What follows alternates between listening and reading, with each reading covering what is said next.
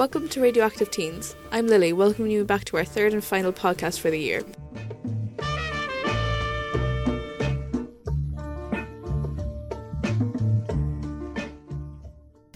First up, many students at CTSS have involved climate strikes this year, taking place in and around Cork City. Our producers, Danny and Rosaline, have the segment covered. On Friday, the 4th of March, students from the Students' Climate Action Network, known as SCAN, paid a visit to 5th and 6th class in Cork Educate Together National School. They gave interactive workshops on climate justice and how to take action. Danny will be talking about this. Hello, how are you doing?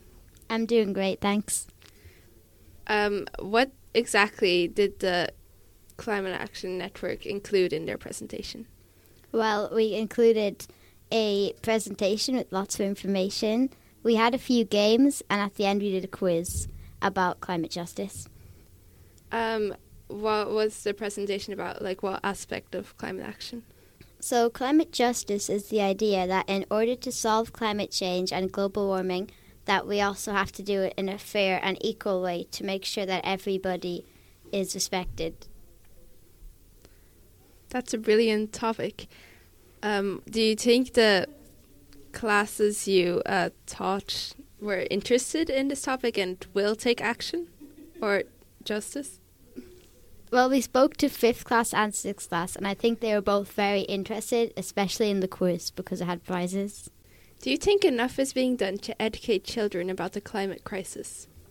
I think that more could be done in the area of climate justice, and that they shouldn't just be educating kids about the problem. They should be giving them the tools to fix it themselves. Thank you so much for this interview. Thank you.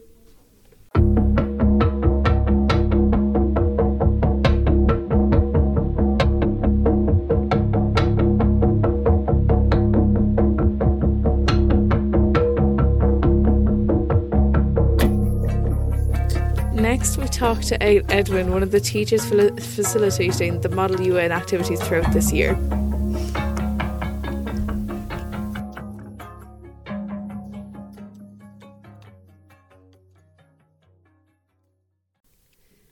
Hi Edwin, thank you for joining us for this interview. And our first question is, what is Model UN and why did you choose to run it for the school? So Model United Nations is a simulation of the real United Nations, and it was created to give students the opportunity to understand how the United Nations works. The United Nations is like the global government. It's the only thing that we have where countries can meet and try to solve world problems together. So it's important that young people understand how it works, and hopefully they'll be part of the real United Nations as they get older to try and address global problems. I'm not the only one who is running it, so I couldn't have done this year without Michaela. So she's also a really central part to helping Model United Nations in the school. How many competitions did you enter this year? Yeah, so they're called conferences, and it pushes kind of cooperation between countries. So students are given a country and they're given a global problem, and they have to research that country and try to figure out how that country would respond to this global problem. And then when they go to the conference, they try and represent their country as faithfully as possible. So going around to other countries to see if they can get support. This year, we've done 3 this year. Yeah. Which year groups were entered, and what country did they represent? We had a senior team in City Hall before or just after Christmas. I think it was January, and they were representing 4 different countries. Maybe 3 countries, and one of them was representing an international organization, like maybe Amnesty International or the European Union or something. That was mostly 5th years, and they had a great time. And we had another group of 4th years go to another conference, and then it was 1st years who came with me to Wicklow, to the Model United Nations there. What have you learned most from Model United Nations? Well, first, I'm jealous that it wasn't there when I was young. So I've learned that the biggest thing I've learned is that students don't really understand how it works until they do it. So when we're preparing before the conference, if it's their first ever one, they can get a bit worried about it. But then when they're actually doing it, it makes a lot of sense. And there's a lot of people there to help them do it correctly. So I think that's the thing I learned the most, is that it ends up being something they really, really enjoy. But they worry about it or are a little confused about it before they actually do it. What are the main skills that benefit you from the Model UN experience? Yeah, so I think this is one of the best things about it, is that students who do it, they learn how to research properly. They also learn how to critically evaluate information. They learn how to compromise. They learn how to write policies. They learn how to write resolutions. A resolution is basically your country's solution to a problem, and then you present that to all the other countries. And they either agree with your resolution, or they want to change your resolution a little bit, or maybe they want to block your resolution altogether. Like if the resolution was to stop Russia from fighting in Ukraine, obviously Russia is going to block that. Thank you so much for all this information, and we hope to hear back from you soon. No problem. We meet every Wednesday in room 19. So if it's something that interests you, come along.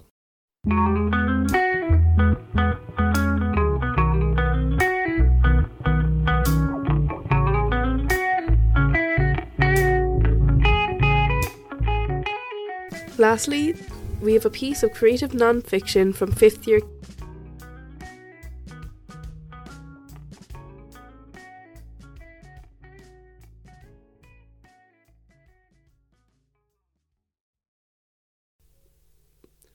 The Food of Dreams, an essay on what feeds my imagination, by Killian Lynch.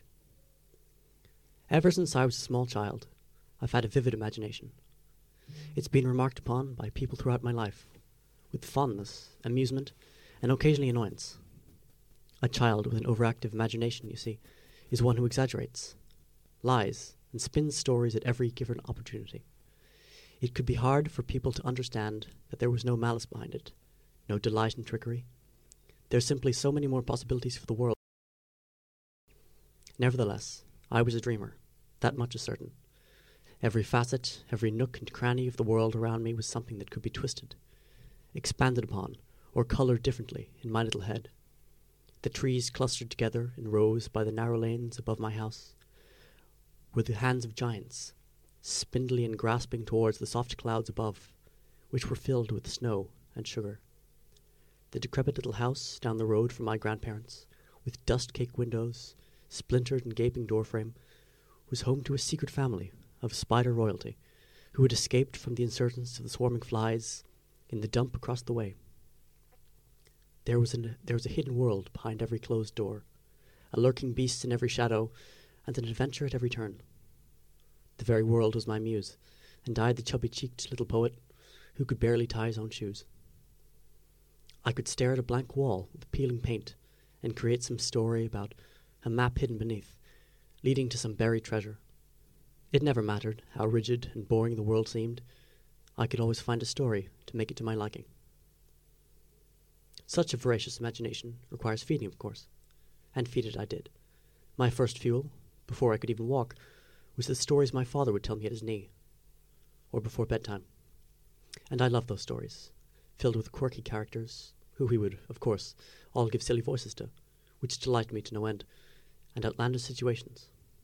My personal favourite was Alphonse the Bonobo, who would go on wild adventures with a motley gaggle of children, who all seemed curiously to resemble members of my own family. They would be summoned to action by 3 sharp knocks to their bedroom windows, and every time he would tell me, he would rap sharply on the table, causing me to jump. Every time. Every story ended the same way. That I recollect with more clarity than anything else. Our heroes would find themselves in sudden peril, after believing they'd saved the day, and he would pause.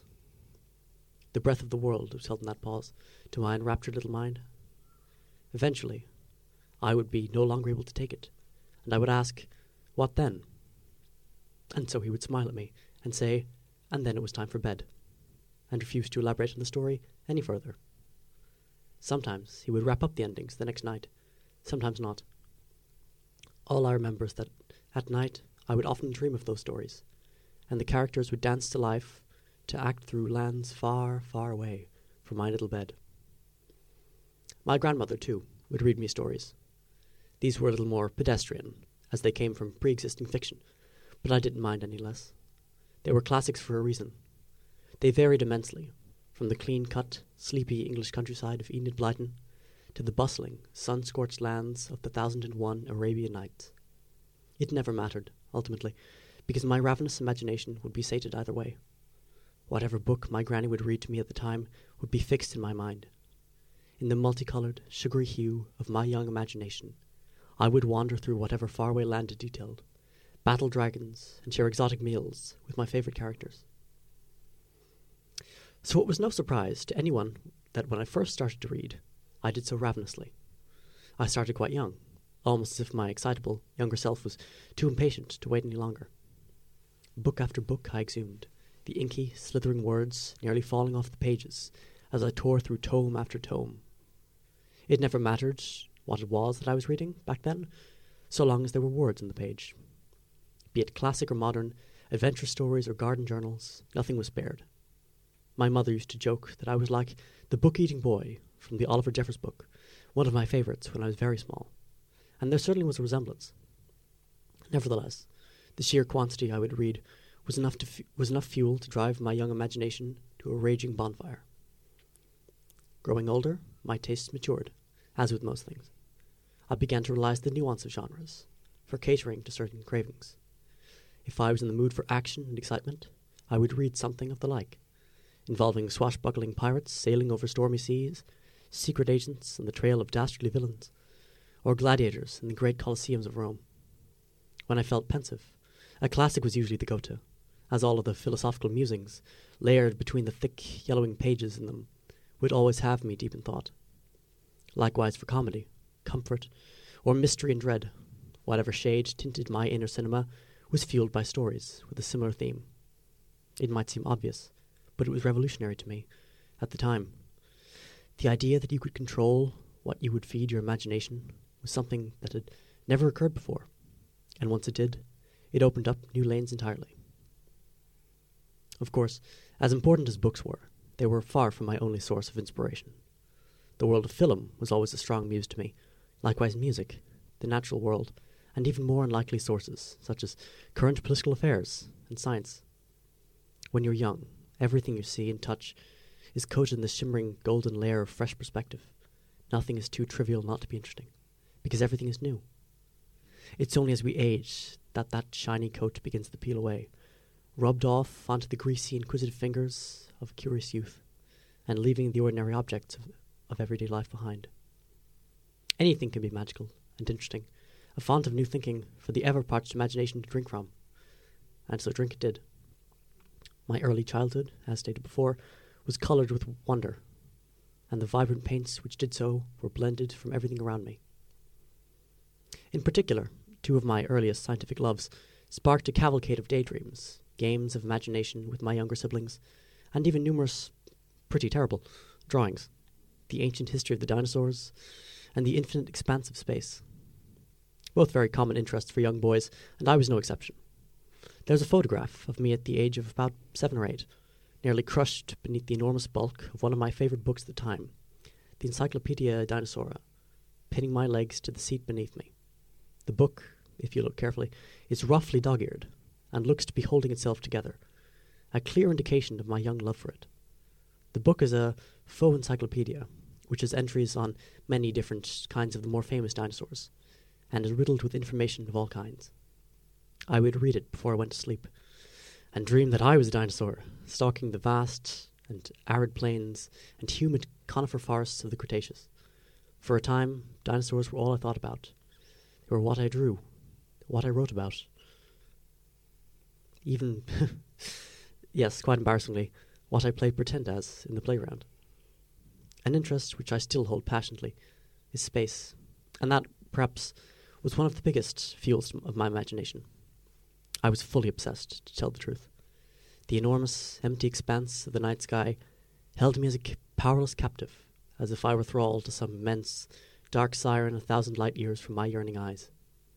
In fact, sometimes at night, I would sneak out of my room and sit outside, watching the stars and dreaming of what could be out there, what wonders hung sparkling and majestic on worlds strange and far away. That should illustrate the depths of my fixation. In Ninon Yoga and Ninon Bora, Astronauts was my favorite game to play with my friends. I read uncountable books, saw movies and documentaries of various levels of reality. Everything from Carl Sagan's Cosmos to watching and rewatching and re-rewatching Star Wars. Because the whole premise seemed to me to be unreal. That we were living on a minuscule speck of rock and water orbiting a massive ball of fire which itself was part of a galaxy comprised of millions and millions of these little clusters. The simple truth of the infinity of the night sky seemed less believable than the worlds of fantasy I was nearly equally fond of in my favorite books. It still does, I suppose. Nevertheless, I was transfixed. If you had given my 10-year-old self 3 wishes, his first would be to have a rocket ship all of his own, and the other 2 would probably be something about keeping the rocket ship flying, like unlimited fuel or the negation of the speed of light. I was, as you can probably glean, an annoyingly precocious child. It is a sad but undisputable fact that, as we grow, our lives lose a lot of their imagination. We turn our older, wiser gazes from the stars above and the worlds of magic and mystery which lie on the other side of dreams, and focus on the here and now, what is directly ahead of us. We have responsibilities, important things to be doing. Dreaming is, at worst, the pursuit of children, at best, an idle pastime, left to the side until our cramped schedules can find a space to breathe for long enough to focus on it. Fortunately, this is beginning to change, albeit slowly. The enormous popularity of the Marvel Cinematic Universe, for instance, is a good example, as too is the rapidly growing fantasy market. We as a society are beginning to get back in touch with our inner children, those little dreamers perched in our hearts, to whom taxes and bus routes and mortgages are nothing but another strange fancy. I like to think I've been able to keep in touch with my imaginative side. I'm still inspired by everything around me, my friends and relatives, the books I read, the podcasts I listen to, the films I watch, even the very countryside I live in. Snippets of conversations I hear walking down the street, of tales of comedy and tragedy and love, the way the light glints on the windows I pass, the way the birds chirp in the trees, the hobbies and interests of my loved ones, and even the bizarre and wonderful experience I share with them. All of it sparks something in me, turns the creative gears turning in my mind, no different from when I was younger. All of it is fuel for my dreams, day and night, for the stories I write, for the ones I tell, for the music I play, for every creative idea I've ever had, same as it is for everyone. Because all creativity is a blend of every experience, every sound, laugh, color, and story we've ever heard, seen, smelt, and felt. We pick pieces we like from the world around us and weave it into the art we make, and we call it creativity, call it inspiration. To put it simply, everything is the food for the imagination. You only have to dream enough to use it all.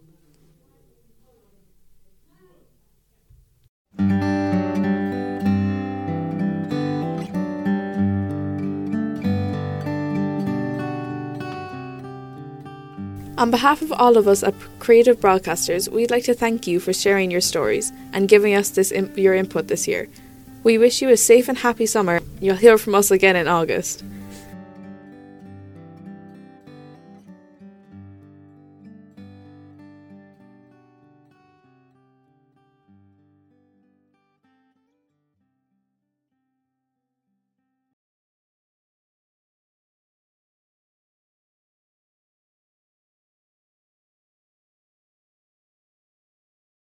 Bruno, we don't talk about Bruno.